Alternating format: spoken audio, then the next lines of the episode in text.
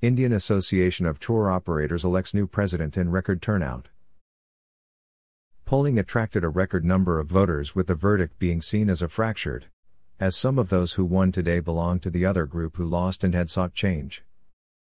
One controversial issue was the waiving of members' fees because of the COVID times.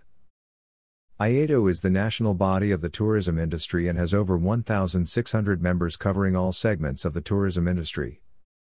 In a closely fought election today, March 6, 2021, Rajiv Mehra was elected president of IATO, defeating Lolly Matthews by a narrow margin. EM Najib kept his position as senior vice president.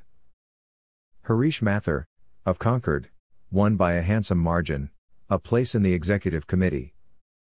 The polling attracted a record number of voters with the verdict being seen as a fractured, as some of those who won today belonged to the other group who lost and had sought change.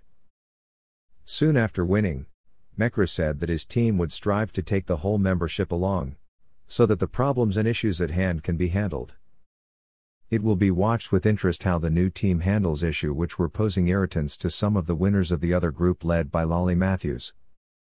These include waiving of members' fees because of the COVID times and dealing with the Ministry of Tourism.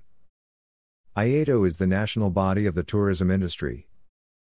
It has over 1,600 members covering all segments of the tourism industry. Established in 1982, IATO today has international acceptance and linkages. It has close connections and constant interaction with other tourism associations in the US, Nepal, and Indonesia, where ASTOA, NATO, and ASITA are its member bodies, and it is increasing its international networking with professional bodies for better facilitation to the international traveler visiting not only India but the entire region. The association interacts closely with the government on all critical issues affecting the tourism industry in India with the highest priority to tourism facilitation. It interacts closely with all government ministries and departments, chambers of commerce and industry, diplomatic missions, and other.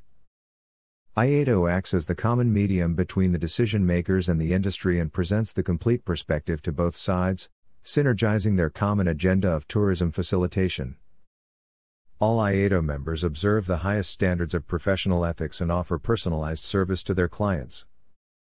Hashtag Rebuilding Travel